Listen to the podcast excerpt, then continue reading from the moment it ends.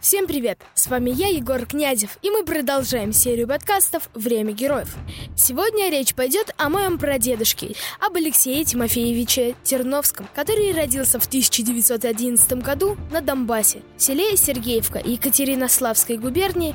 В нашей семье передается легенда о том, что его отца нашли в красивых кружевных пеленках в кусте терновника. Отсюда и пошла наша фамилия Терновский. На фронт мой прадед был призван в январе 1942 года, и по воле судьбы его боевой путь начался именно с защиты родной украинской земли.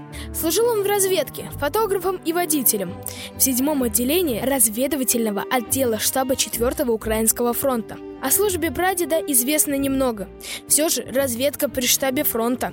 За время службы он сделал более пяти тысяч фотографий для личных и оперативных дел агентов.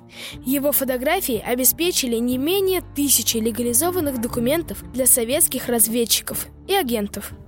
Одновременно работая водителем, он обеспечивал заброску наших агентов в тыл врага, а иногда и сам выполнял оперативные задания – в составе войск 4-го Украинского фронта участвовал в Мелитопольской операции, в ходе которой были начисто разгромлены 10 дивизий противника, остальным 13 нанесен значительный урон – были созданы условия для освобождения Крыма.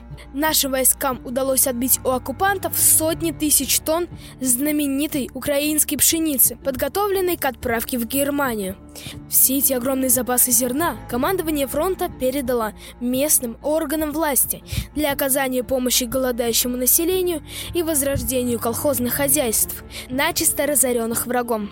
Огромные потери понесли и наши войска, и в память во имя каждого вложившего свой вклад в победу, именно здесь, в Мелитополе, было предложено и осуществлено создание музея фронтовой выставки 4-го Украинского фронта.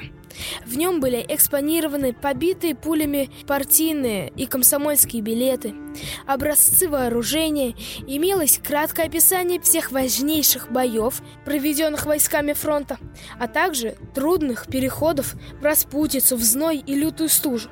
Сюда же были собраны многочисленные документы о зверствах немецко-фашистских захватчиков на время оккупированной ими советской территории – После Мелитопольской войсками 4-го Украинского фронта была осуществлена Крымская стратегическая операция, в ходе которой была разгромлена почти 200-тысячная группировка противника и освобожден Крымский полуостров. Фронтовая выставка 4-го Украинского фронта перекочевала в Симферополь, а в 1944 году все экспонаты были переданы Центральному музею Советской армии.